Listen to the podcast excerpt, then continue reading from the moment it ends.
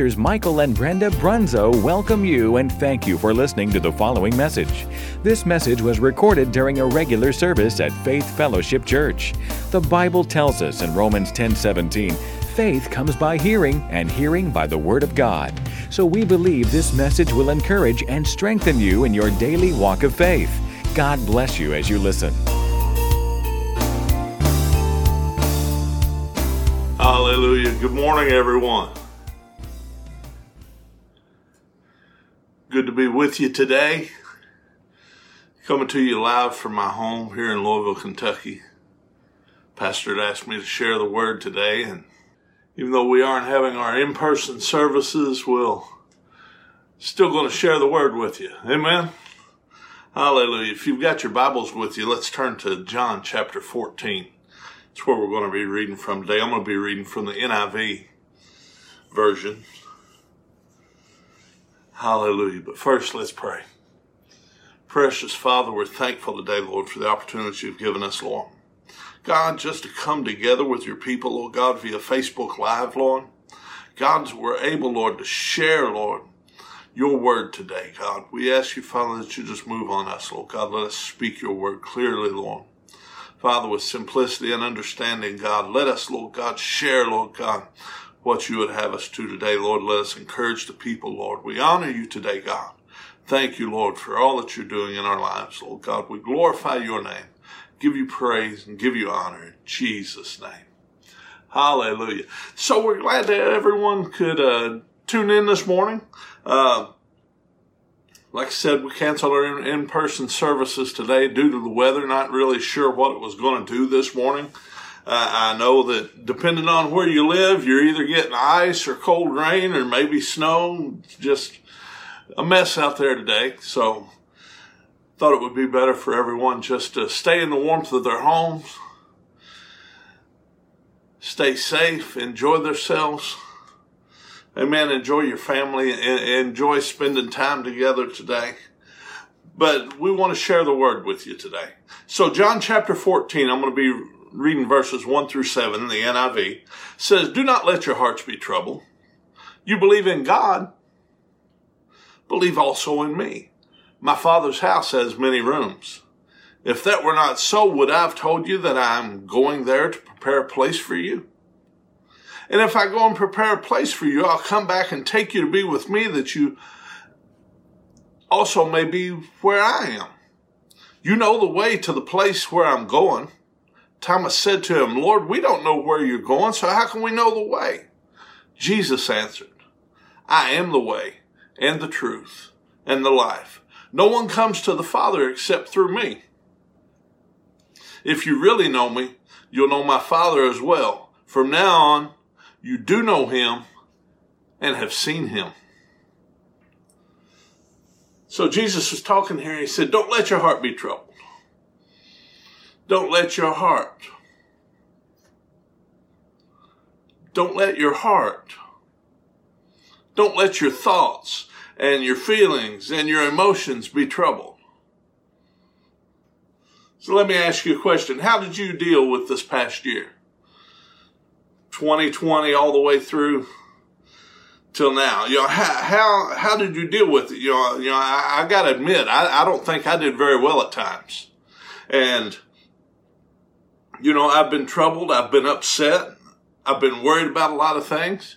You know, I, I've been concerned about this COVID-19 stuff you know, I initially thought, you know, and this is just something that they're worked up and it's not any bigger than the flu. It's, it's just something, you know, it's just something that the government's using to manipulate people in an election year.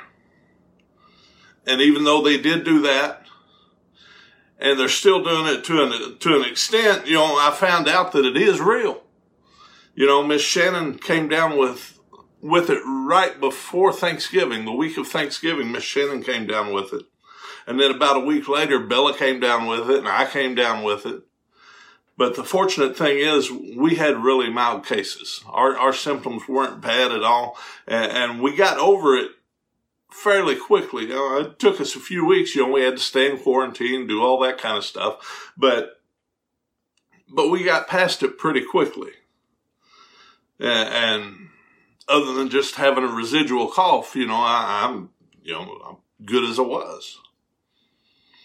But, you know, some people weren't as blessed. You know, my stepfather and, and, and my mom came down with it the week after Christmas. And, um, you know, he, he had some comorbidities and he passed away on, on January 13th. But he was 93 years old. and He had other things wrong with him. So, you know, uh, and my mom just, she just got out of the hospital this week. She'd been in the hospital since New Year's Eve and, uh, she just got out of the hospital, but you know, this illness has wreaked so much havoc on her body. You know, she's in a, she got out of the hospital, went to a nursing home rehab facility and, and that's probably where she's going to have to live because it just weakened her body so much. They're working with her and they're going to try and get her strength back, but they said that they didn't know. But the good thing is I've still got my 88 year old mama with me and I can call her on the phone and I can talk to her. You know, I, I, was troubled by the way that a lot of cities and states and, and governments, you know, seized on this COVID-19 thing to shut, shut things down. You know, they shut, or at least, you know, curtailed the work a, a, a great deal, their ministry, you know, but, but casinos and, um, liquor stores and all the other stores got to remain open and people just go and do whatever they want to, you know, and so that, you know, that bothered me. Uh, I, I, was worried about our community, you know, and, and, the businesses that you and I have seen shut down and, and close up during this thing and people out of work. Uh, while a lot of people in government is still drawing their check and still getting paid and, uh, they turn a blind eye to what's happening to the community and to the people and everything that it's happening to these that are losing the things that they spent a lifetime and, and their life savings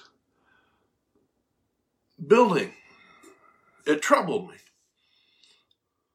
You know, I was troubled when uh, when elected officials abandoned sections of their cities and, and just let whatever happened there. You know, they allowed violence and anarchy to run in the streets. You know, I, w- I was troubled with the people this year tearing down statues, attempting to erase the past, pointing out our failures while ignoring the successes that we've had as a nation. And have we as a nation and a people made mistakes in the past? Have we acted with prejudice at times? And disregard for others? Yes, we have. But we've also built a nation where people can, people of every color and every religion and every nationality have succeeded and they've prospered. We've built a nation that was that's first to respond when there's things going on in the world that aren't right. When um,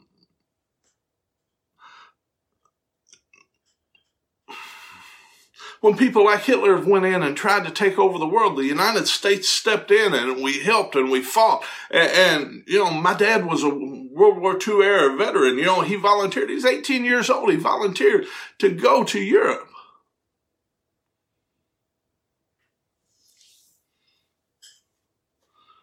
They drove out those evil people and, and, and you know, they, they were the first to respond and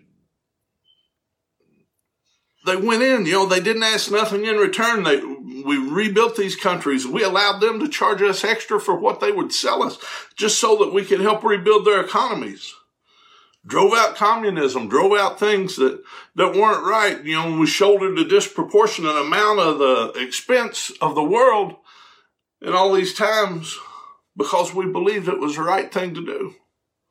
I, I was troubled. I was angered when people that haven't ever known a day of hunger or, or want their lives complained about the country that provided them with everything that, that they have and, and uh, given them so much.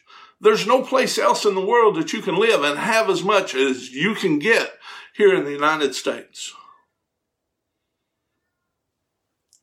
I was angered and, troubled by the double standard that a lot of our politicians have established.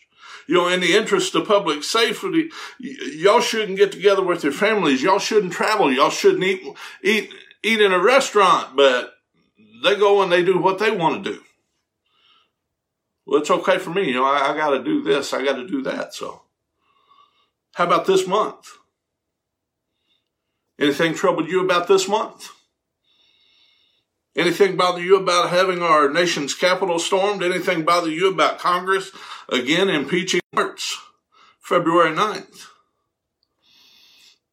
Does anything bother you about Twitter and other social media outlets shutting down then President Trump and other conservative accounts so they're not able to respond publicly to, to their followers or give their perspective on things? You know, big tech shut down the, the, the app Parler because they didn't agree with their things. Does that bother you? But during all of this, we come in God's timing to this portion of the word where we find Jesus saying, Don't let your heart be troubled. Really? Don't let your heart be troubled.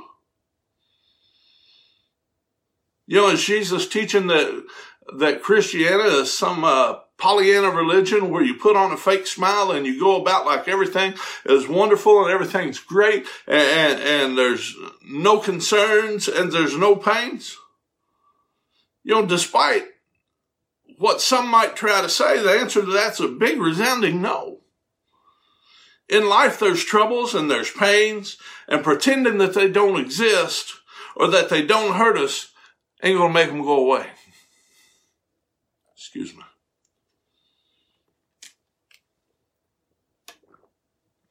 What does the Bible tell us about uh, Jesus? You know, what did he do when he first came to the tomb of his friend Lazarus? He wept. He cried.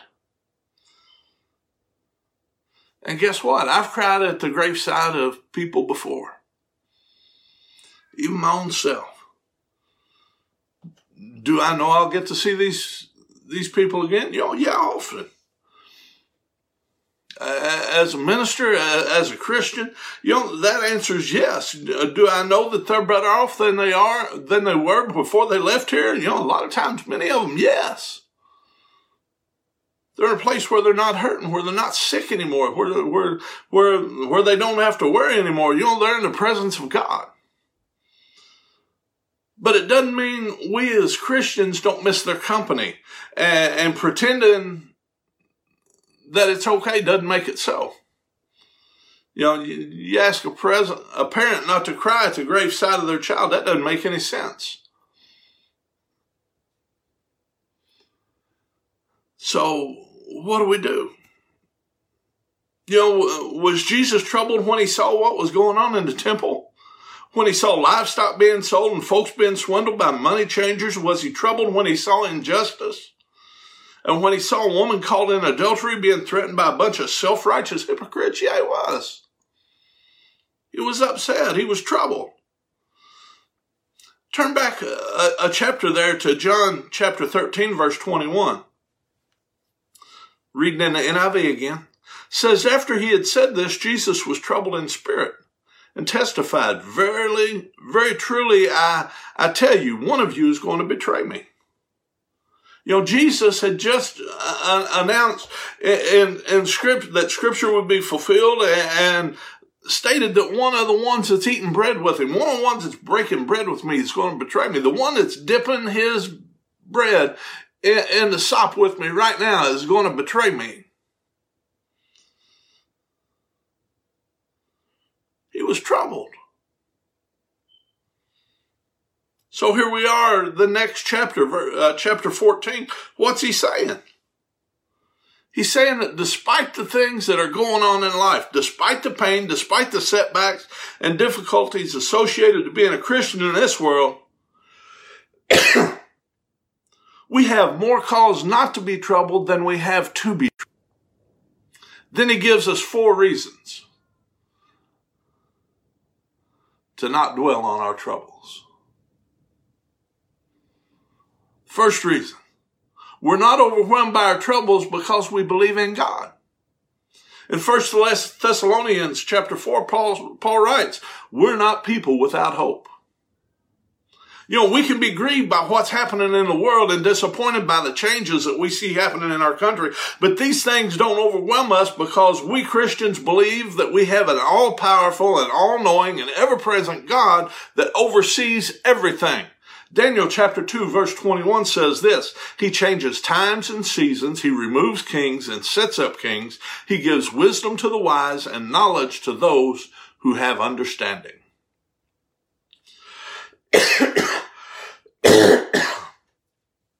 We're not like unbelievers that don't have hope. We believe in God that raises up leaders and tears down. We, we don't like all the lockdowns and the restrictions that have been placed on us, but we're reminded of what Mordecai told his niece Esther when she was made queen of Persia. In Esther chapter 4, verse 14, Mordecai asked his niece, who is now the queen, who knows whether you have not attained royalty for such a time as this? In other words, God knew everything that was going to happen and he knew what was happening and, and he placed Esther where she was, when she was, because he was going to use her to make a difference in that nation. What was true of Esther is also true of our children and our grandchildren. On the day that the Capitol was stormed, Ryan Derrick wrote this Don't feel sorry for or fear for your kids because the world they're going to grow up in is not what it used to be. God created them and called them for the exact moment in time that they're in. Their life wasn't a coincidence or an accident. Raise them up to know the power they walk in as children of God. His word. If you haven't been joining the Wednesday night service where Pastor's been teaching from Brother Kenneth E. Hagin's book, The Believer's Authority, you need to get on YouTube. You need to look it up. Go to our, our YouTube page and, and, and find it. Look on the Facebook where Pastor taught on it. I'm sure it's still in the feed somewhere. Just find it. There's been five five episodes of it so far on Wednesday night where pastors teaching on the believer's authority. Teach your children what their authority is in Christ. Teach them to walk in faith, knowing that God is in control. Empower them to know that they can change the world. Don't teach them to be fearful and disheartened by the state of the world, but hopeful that they can do something about it. Every person in all history has been placed in the time they were in because of God's sovereign plan. Still reading what this gentleman wrote. He knew Daniel could handle the lion's den. He knew David could handle Goliath. He knew Esther could handle Haman. He knew Peter could handle persecution. He knows that your child can handle whatever challenge they face in their life. He created them specifically for it. Don't be scared for your children. But be honored that God chose you to parent the generation that's facing the biggest challenges of our lifetime. Rise up to that challenge. Raise Daniels, Davids, Esther's, and Peters. God isn't scratching his head wondering what he's going to do about this mess of a world. He has an army that he's raising up to drive back the darkness and make him known all over the earth. Don't let your fears steal the greatness God has placed on them. I know it's hard to imagine them as anything besides our sweet little babies, and we just want to protect them from anything that could ever be hard on them. But they were born for such a time as this. But the thing of it is, we're not overwhelmed by our troubles because we believe in God. Second thing, we're not overwhelmed by our troubles because we believe in Jesus. John chapter 14 verse 1. Do not let your hearts be troubled. You believe in God, believe also in me. In response to his dis- disciples' concerns, he told them, believe in God, believe also in me. Guys, y'all believe in God, believe in me too. I know y'all believe in him. I know y'all believe in God, believe in me. The disciples have been with Jesus for more than three years. They had every reason in the world to believe him. They'd seen him do amazing things. They, they had seen him cast out demons and walk on water. They had seen him heal the sick and stop storms, so they had seen his power. They had been with him when he healed the woman who touched the hem of his garment. They had been with him when he told them to let the children come to him and when he saved the life of the woman that was caught in adultery. They had seen him cast the demon out of the Canaanite woman's daughter and saw uh, how he dealt with the woman at the well that had been married four times and was living with a man now that wasn't her husband. They had seen him feed thousands, fearing that they would collapse on their way home from weakness because they had sat and listened to him teach for so long. They had seen his compassion. They'd seen him heal the daughter of the synagogue leader after folks said that she was dead. They'd seen him delay for several days before he went and raised Lazarus from the dead. So they'd seen his timing. You know, in just the, the previous chapter, he had washed their feet and he had seen them they had seen him grieve over the city of Jerusalem, had seen him weep at the grave of Lazarus, so they had seen his love.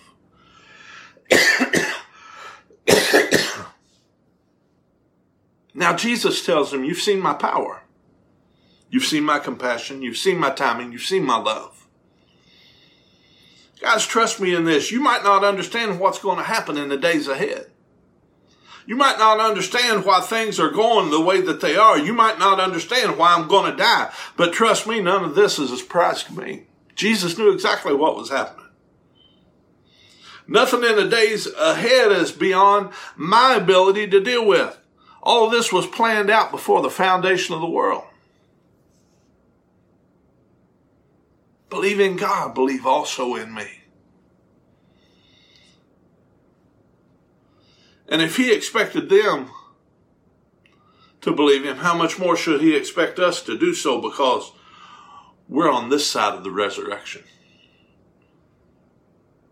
Jesus has already been raised. He, he, he's already completed his work on the cross and gone and preached to the souls in hell and risen up and, and, and took the keys of death and, the, and hell and the grave from, from Satan Man, he, he's already won that, and we already know that. So, how much easier should it be for us to believe in him?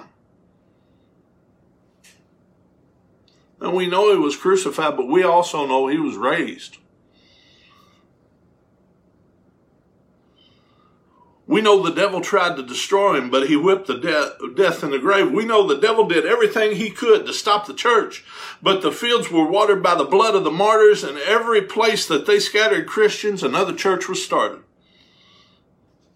We know that the devil used Saul to attack and kill Christians, but Jesus met that wayward man on the road to Damascus and asked him, Saul, why are you persecuting me? Jesus turned that Christian persecutor into a Christian preacher. You know, the Roman army crucified our Savior. But God sent missionaries down the very roads that those pagans built, and with Christianity became the official religion of Rome. Nations rise and fall. Buildings are constructed, they're torn down and replaced. Denominations rise up with missionary vigor only to lose their fire and are replaced by other denominations. Churches, individual congregations gather to worship and serve the Lord only later to disband and become other congregations and be replaced by others. Political parties start and then they get replaced by others. But through it all, one thing remains true. God's still on the throne and someday our Savior is going to return. And on that day, He's not going to be thinking about Donald Trump or, or Joseph Biden. On that day, He won't, He'll be thinking about that name that's above every other name. On that day, the name of Jesus Christ will ring from horizon to horizon. On that day, the angels in heaven, all the starry hosts are going to proclaim the name of Jesus Christ. On that day, every Republican knee will bow, every Democrat knee will bow, every independent knee will bow, every communist knee will bow, every socialist knee will bow. On that day, every knee shall bow and every tongue confess that Jesus Christ is Lord. I serve a risen Savior. I know you do too. He's in the world today. I, I know that he's living. Whatever men might say about it, it doesn't matter. I see his hand of mercy. I hear his voice of cheer. And, and just the time I need him, he is always near. And then the chorus to that song says, He lives, He lives. Christ Jesus lives today. He walks with me and talks with me along life's narrow way. He lives, he lives, salvation to impart. You ask me how I know he lives. He lives within my heart. Believe in God, believe also in me. Man, Christians are realists. We don't deny there's troubles in the world. We don't deny there's pain and suffering and tears and heartache in the world, but we're not overwhelmed by them. We don't allow our hearts to be overwhelmed by our troubles because we believe in God. We're not overwhelmed by our troubles because we believe in Jesus. Christ. You believe in God, believe also in me. John chapter 14 verse 1 and 2, NIV. Do not let your hearts be troubled. You believe in God, believe also in me. My father's house has many rooms. If that were not so, would I have told you that I'm going there to, to prepare a place for you? We're not overwhelmed because we believe in God. We're not overwhelmed because we believe in Jesus. We're not overwhelmed because there's more to life than this. You, you know, I, I got to admit, in, in, recent days, I, have spent, you know, I, I, I realize now, way too much time fretting over what's going on in the world, especially in our country. You know, I, I, I grieve for what I see tam, taking place, but, but you know what, friends? Nations rise, nations fall. And as Solomon reminds us in Ecclesiastes, it's all vanity. It's all futility. We serve and vote as Christian citizens, but this is all temporary. The Bible tells us that one day there will be a new heaven and a new earth, that everything we're building and working on and worrying about now will one day be destroyed by fire. That's a reason that I don't worry too much about global warming. Well, one day it's really going to heat up around here. But Jesus is preparing a place for us. There's a place prepared for us called heaven. You know, now notice that Jesus said he's going to prepare a place. Heaven's not a state of mind. It's not some cosmic. And, notice that he says there are many rooms or many dwelling places or many mansions, depending on which translation you're reading of the word. But notice he's preparing each of those places for you individually. If you were going to prepare a room for your son, you might put things in there like model planes or pictures of cars, or if he's older, perhaps things for hunting or fishing. If you're going to prepare a place for your daughter, it might have frilly drapes and a lacy comforter and pillowcases. And maybe if your mother was going to move in with you, you might prepare a room for her with lots of pictures to help her recall old memories and maybe some of her favorite books, maybe a puzzle but each of those rooms would be individually prepared for the person in mind you're preparing it for, taking into mind his or her likes. And considering what those would be. But Jesus said, In my Father's house are many rooms, many mansions. I'm going to prepare one for you. Oh my goodness. You know, Jesus says, I know you're coming. I'm getting your room ready. Can you imagine that? Now, I don't know everything that's in that place. I don't know everything we'll do there, but I do know a lot of things that won't be there. There won't be rioting in heaven. Won't be no lockdowns in heaven. Won't be any pain or suffering in heaven. After the beginning, there won't be any tears in heaven. Because the Bible tells us that Jesus himself will wipe away the tears from our eyes.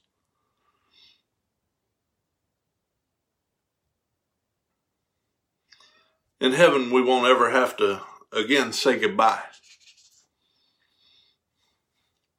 In heaven, we'll find our Christian loved ones, our, our, our, our believing friends and family. In heaven, there's going to be a great reunion. The great evangelist D.L. Moody tells of visiting one of his church members who told him his thoughts of heaven progressed. The man said, When I was young, I used to think of heaven as a place with great walls and massive towers and gates and domes. I thought of the shining, gleaming streets of gold. I thought about crowds of faceless angels I did not know. I didn't think of heaven much or often, but when I did, that's what I thought of. Then my son died. So when I thought of heaven, I still thought of the massive walls, the gates and towers, the shining, gleaming streets, and the crowds of faceless angels. But then I thought of one face in the crowd I would know. I'd see my son there again. Later, I lost two more sons.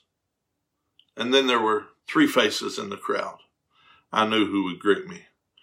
Over the years, the crowd in heaven began to be populated by more and more people I knew, friends, relatives, acquaintances who had traveled there. I still thought of the massive walls, the looming towers, the domes and gates. I still remembered the shimmering streets. But for me, heaven became more and more the people I would see there again. And as I got older, I found that I was thinking of heaven more and more. Friends, heaven's a real place. It's being prepared for you and me by Jesus himself. And in that place, we ain't going to no longer hurt. We're not going to cry again. In that place, we'll see our friends and loved ones again. Let not your heart be troubled. Believe in God. Believe also in me. In my Father's house are many rooms, and I go to prepare a place for you. We're not overwhelmed by our troubles because we believe in God. We're not overwhelmed by our troubles because we believe in Jesus. We're not overwhelmed by our troubles because there's more to life than this. We're not overwhelmed by our troubles because we don't have time. John 14, 3, NIV. And if I go and prepare a place for you, I'll come back and take you to be with me so that you will be where I am. Jesus is coming again. And who's he coming back for? He's coming back for those who know him. He's coming back for his followers. He's coming back for Christians. John 14, 6 says this, I'm the way and the truth and the life. No one comes to the Father except through me. Jesus is the only way to the Father. He's the only way to salvation. He's the only way to heaven. You know, therefore we've got a responsibility to sound the alarm, to share the gospel, to tell people about Jesus because he's coming again. And only those that know him will escape this world and go to the, that place that's prepared for them. There's two destinations, two places prepared for after this life. In Matthew 25, 41, we read this. Then he will say also to those on the left, depart from me, you are cursed into the eternal fire prepared for the devil and his angels. There's two places being prepared for after this life. Jesus tells us in John 14, he's preparing for us personally in heaven. The second is that place of torment. And that was originally prepared for the devil and his angels who rebelled in heaven. But now it's also the destination of those that have rejected Jesus Christ. You know, I'll admit there are times when I, I would like to just go go away and, and, and, take all my family with me and find a place and just go and stay and tell everybody else to leave us alone. You ever feel like that? But, but the Lord hadn't called us to be holy hermits, living just for ourselves. He's called us to be ambassadors. He's called us to, be, to represent Him. He's called us to go in the world and make disciples of every nation. We don't have time to sit down and wallow in our troubles and, and, and, our worries. We got work to do. Jesus is coming again and his return has never been closer than it is today. And, and here's the thing. We're not descended from fearful men. We come from believers who gave their lives so that, that we might be saved. We come from believers who were burned at the stake so that we might have Bibles in a language that we, we could read and understand. We come from believers who have braved the swamps and the snows and the unknown to carry the gospel to people that have never heard it. Yeah, I'm grateful for them. I'm grateful for their sacrifices. And because of them, you and I might be saved. But we've got a responsibility to those who haven't heard it yet. We need to stand for Christ. We need to stand for what, what's right, and we need to share the, the good news. I want to close with this story. Just four days after following the death of his own son in combat, Maroon, Marine Lieutenant General John Kelly eulogized two other sons of parents in an unforgettable in an unforgettable manner. And this is from Lieutenant General Kelly's speech. Two years ago, when I was the commander of all U.S. and Iraqi forces, in fact, the 22nd of April 2008, two Marine infantry battalions, the 1-9, the Walking Dead, and the 2-8 were switching out in Ramadi. One battalion in the closing days of their deployment, going home very soon, the other just starting its seven month combat tour.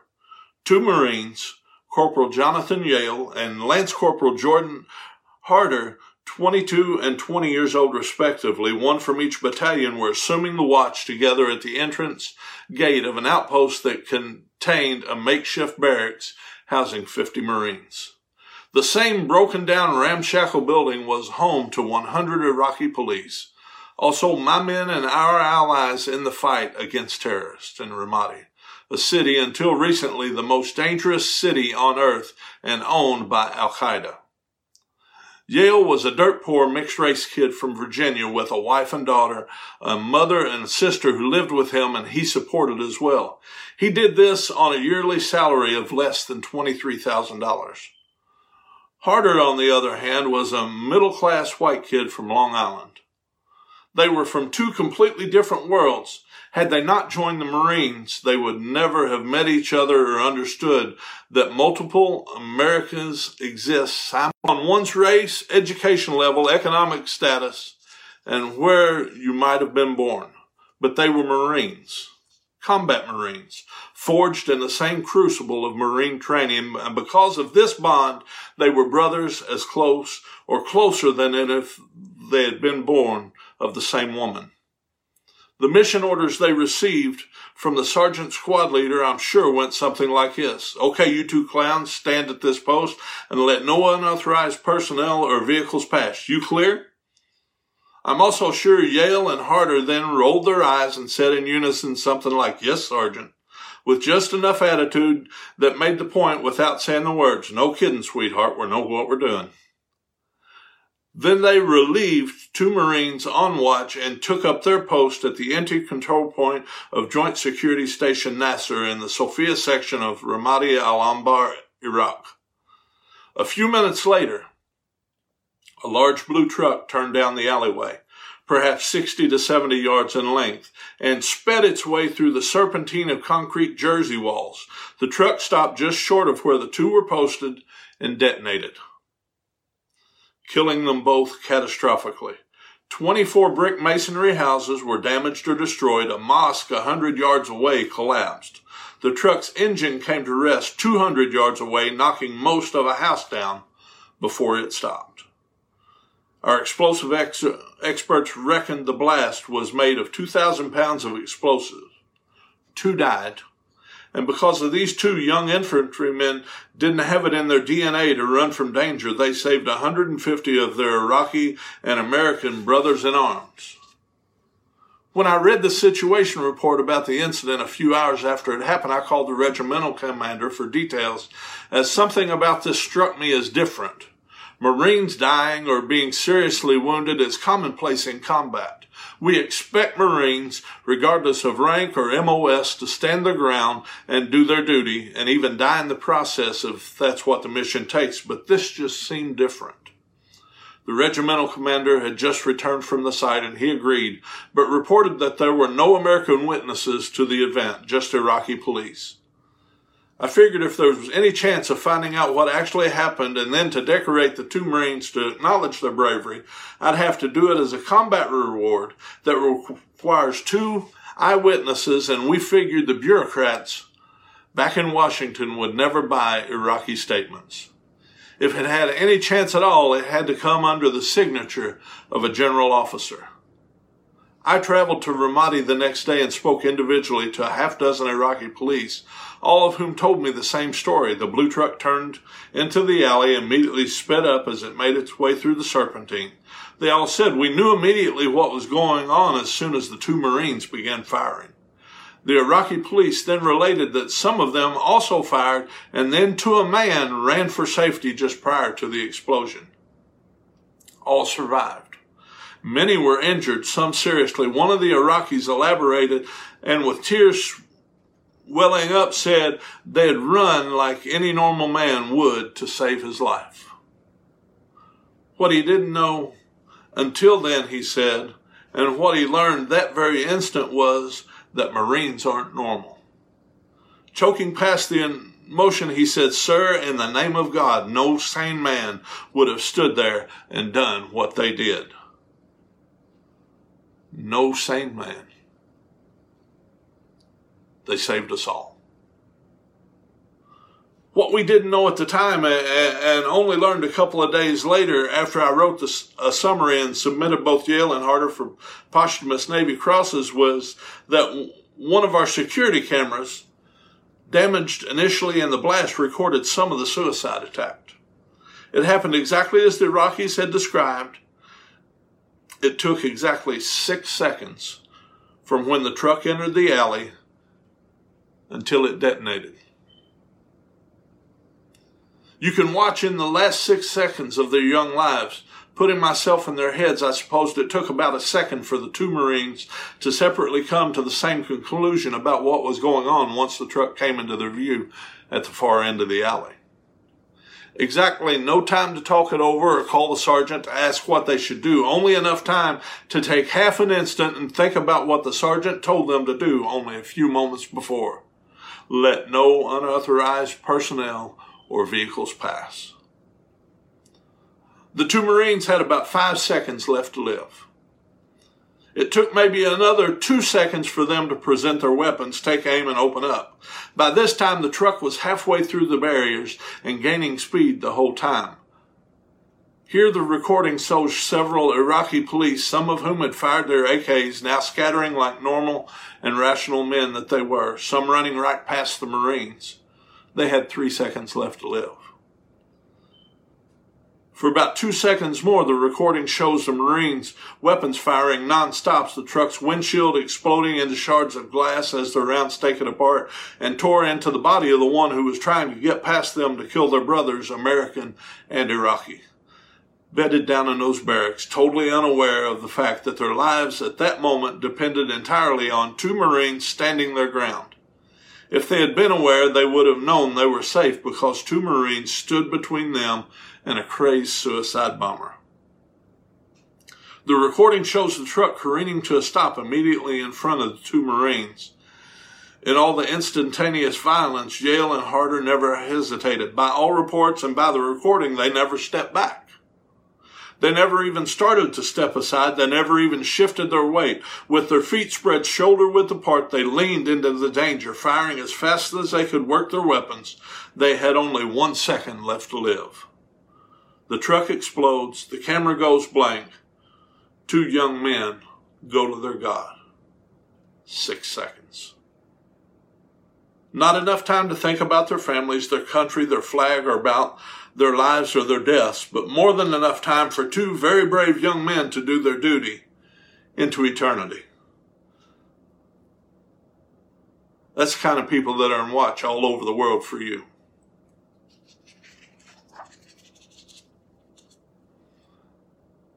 They leaned in. Not the time for us to be overwhelmed by our troubles and we know who's in charge. We believe in God. We believe in Jesus. We know there's more to, the, to life than this. Let's all lean in and be about the work that God has called us to. Amen. Hallelujah. Let's pray. Heavenly Father, we're thankful today, Lord, for the opportunity to share your word. Lord God, we thank you, Lord God, that you've told us, let not our heart be troubled. Lord, we believe in you. We believe in Jesus. We believe, God, that there's more to this life than just this. God, help us, Lord, to be about your business in this world. Let us share your story, Lord God, your word. Let us share the new good news of salvation through the blood of Jesus Christ, Lord. We honor you today, God. We ask you, Father, that you just help us, Lord, to be examples of your light in this world, Lord. We honor you, God, for everything that you've done. We thank you, Lord God, that you're moving, Lord. God, and we just praise you, Lord God, for all that you do, Lord. We love you, God. Thank you, Lord. Hallelujah. Thank you this morning for tuning in.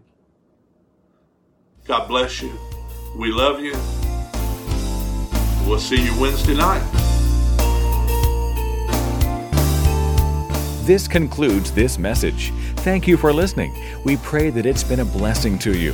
For more information about FFC or its ministries, please contact the church office. God bless you, and remember, Jesus is Lord.